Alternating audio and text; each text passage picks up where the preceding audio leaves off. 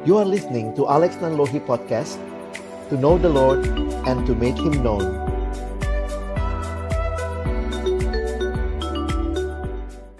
Ya Tuhan, berkatilah baik hambamu yang menyampaikan, setiap kami yang mendengar, tolonglah kami semua. Agar kami bukan hanya jadi pendengar-pendengar firman yang setia, tapi mampukan dengan kuasa dan pertolongan dari rohmu yang kudus.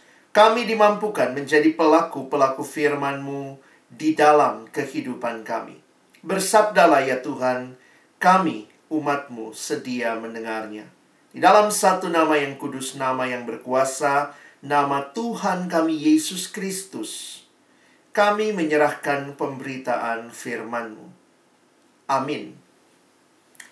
Jemaat yang dikasihi Tuhan, kita bersyukur untuk kesempatan ibadah yang Tuhan berikan kepada kita.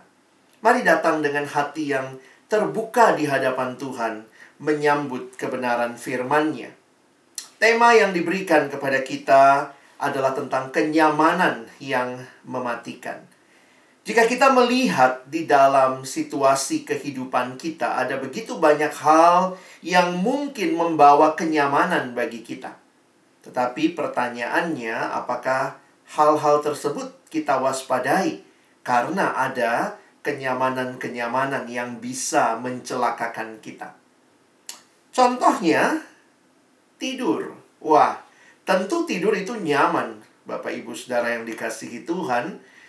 Dan mungkin jadi pertanyaan bagi kita, pernahkah kita tertidur di dalam ibadah? Wah, ini sering kali memang menjadi pergumulan bagi beberapa orang yang datang beribadah, apalagi kalau ikut ibadah umum pagi hari. Mungkin itu akan menjadi sulit untuk beberapa orang yang terbiasa di pagi hari itu mungkin menikmati hal yang lain masih dengan guling dan kasur. Nah, ini kemudian menjadi hal yang perlu kita waspadai juga karena tentunya ada faktor-faktor yang membuat kita mudah sekali tertidur.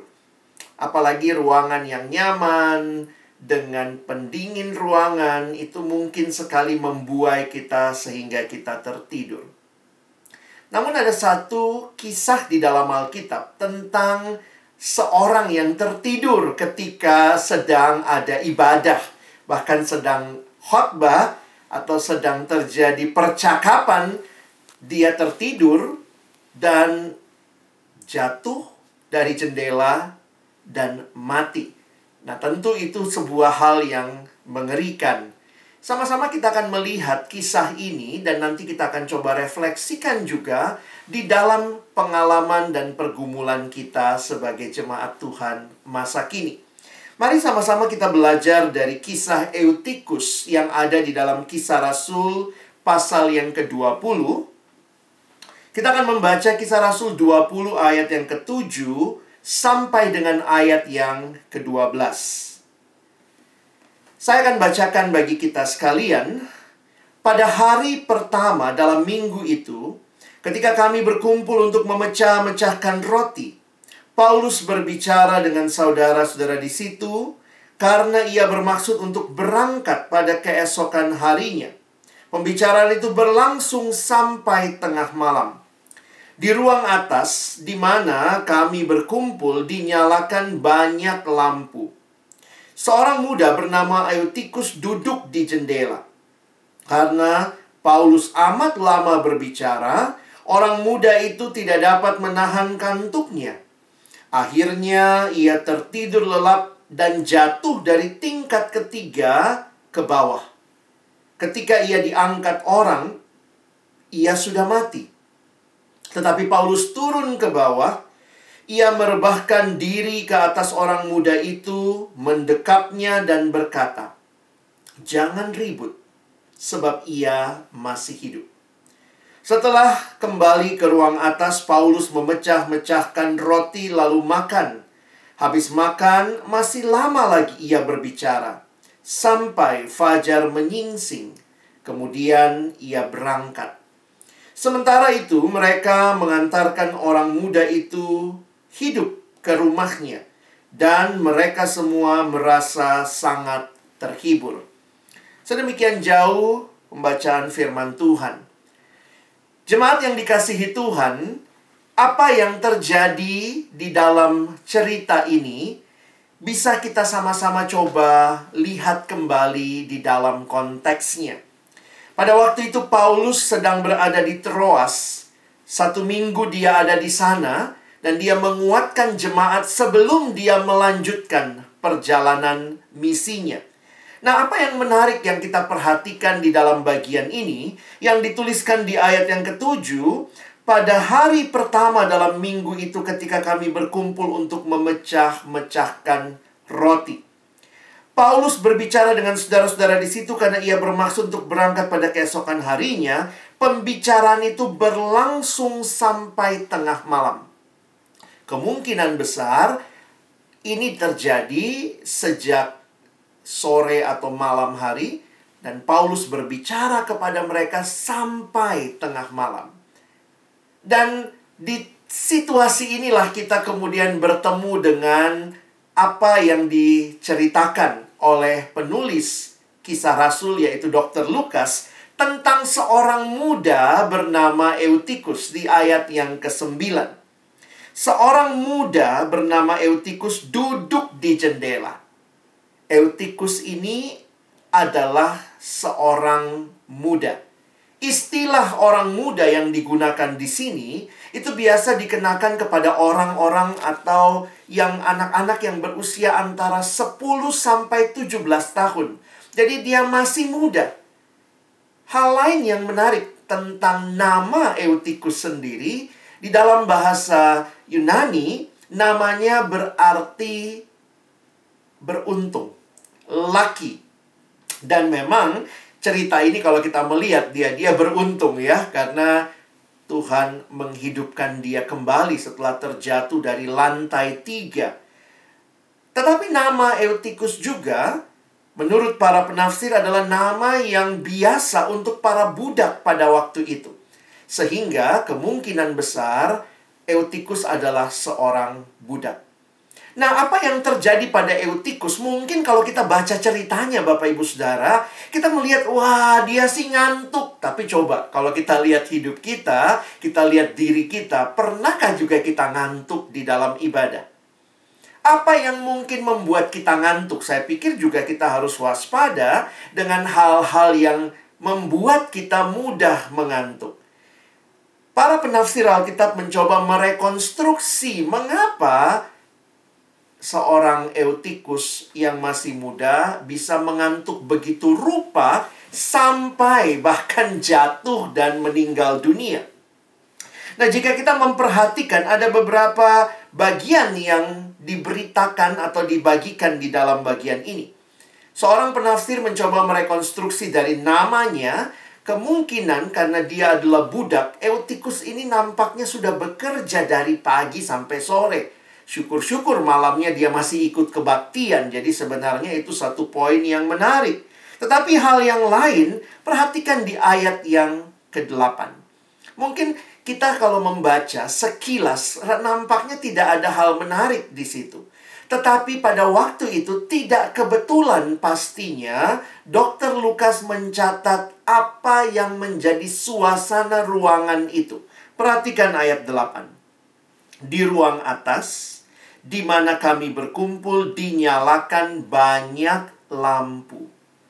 Tentu ini bukan lampu listrik seperti yang kita nikmati sekarang, tetapi menurut penafsir yang mencoba merekonstruksi situasi banyak lampu, maka lampu itu tentunya pada waktu itu adalah seperti semacam obor yang dinyalakan dan bayangkan dalam ruangan itu nampaknya banyak jemaat yang juga berkumpul ingin mendengarkan Paulus lalu kemudian banyak obor atau lampu itu yang menyala dan tentunya ruangan itu dengan orang yang banyak dengan obor yang bernyala maka akan sulit sebenarnya untuk menikmati oksigen yang segar.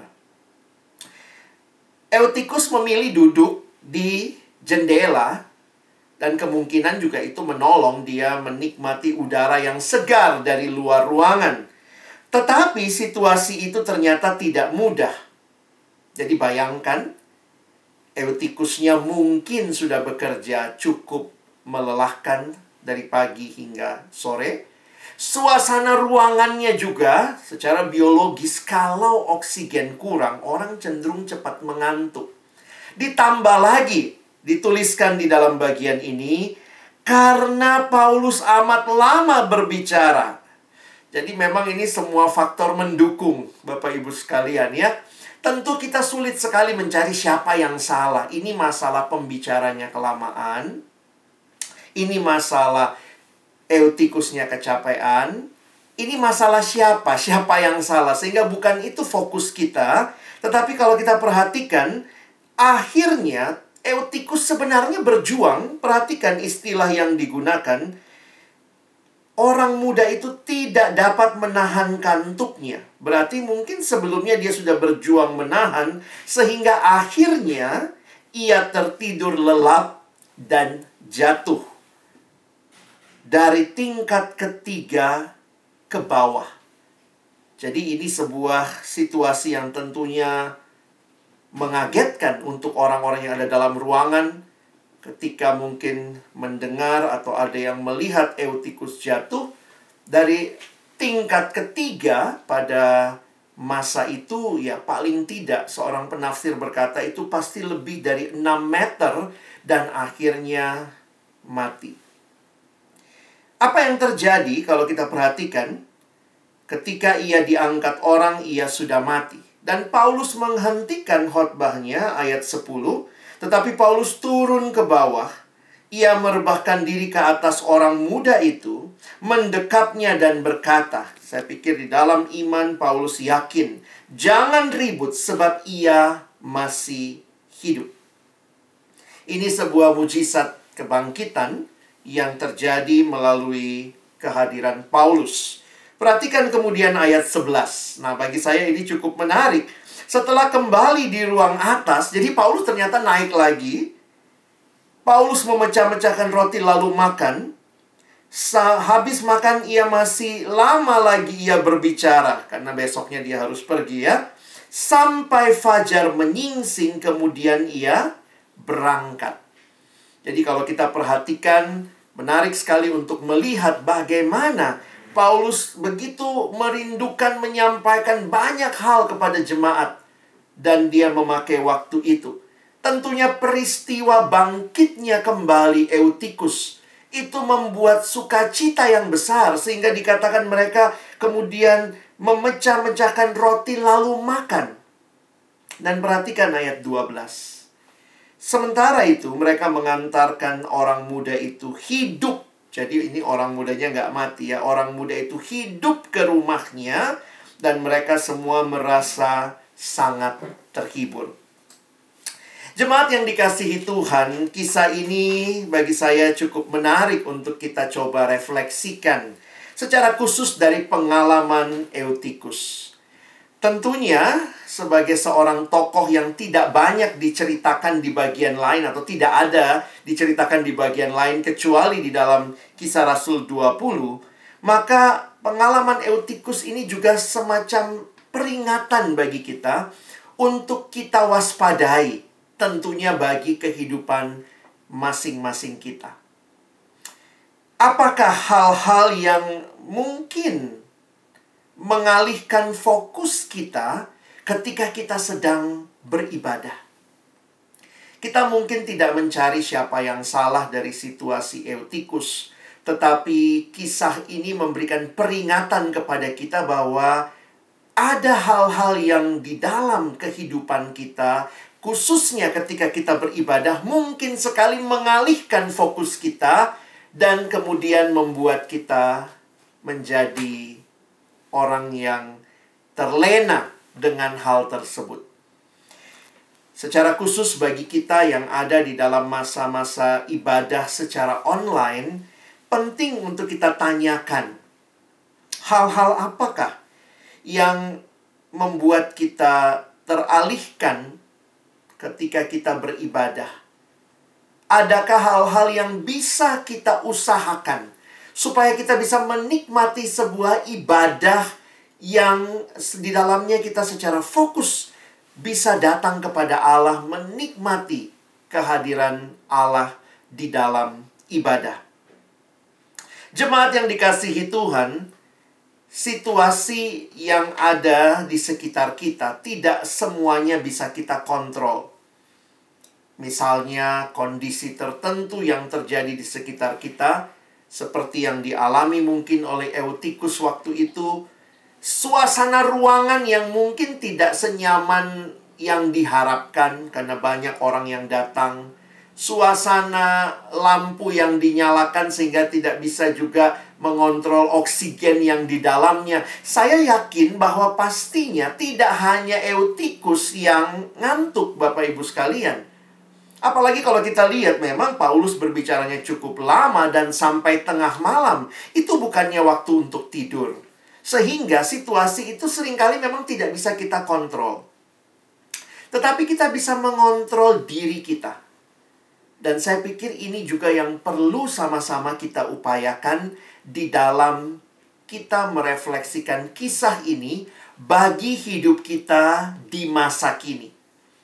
Apakah ada hal-hal yang ketika tidak kita atasi, tidak kita kontrol, tidak kita disiplinkan diri kita, itu menjadi hal-hal yang mungkin mengalihkan kita untuk menikmati ibadah secara penuh, secara fokus, memberi yang terbaik kepada Tuhan. Sebagai contoh, di tengah-tengah situasi online ini, kadang-kadang kita merasa ibadah itu gampang sekali, ya, tinggal buka HP nyalakan, saya sudah beribadah.